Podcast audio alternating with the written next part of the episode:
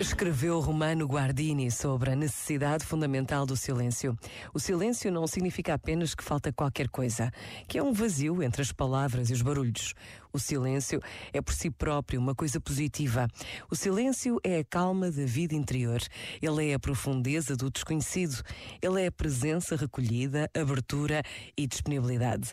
Deste modo, ele não pode significar algo mudo, inerte. Ele não é um fardo improdutivo. O silêncio autêntico é um despertar pleno de atenção e de disponibilidade. Este momento está disponível em podcast no site e na app da RGF.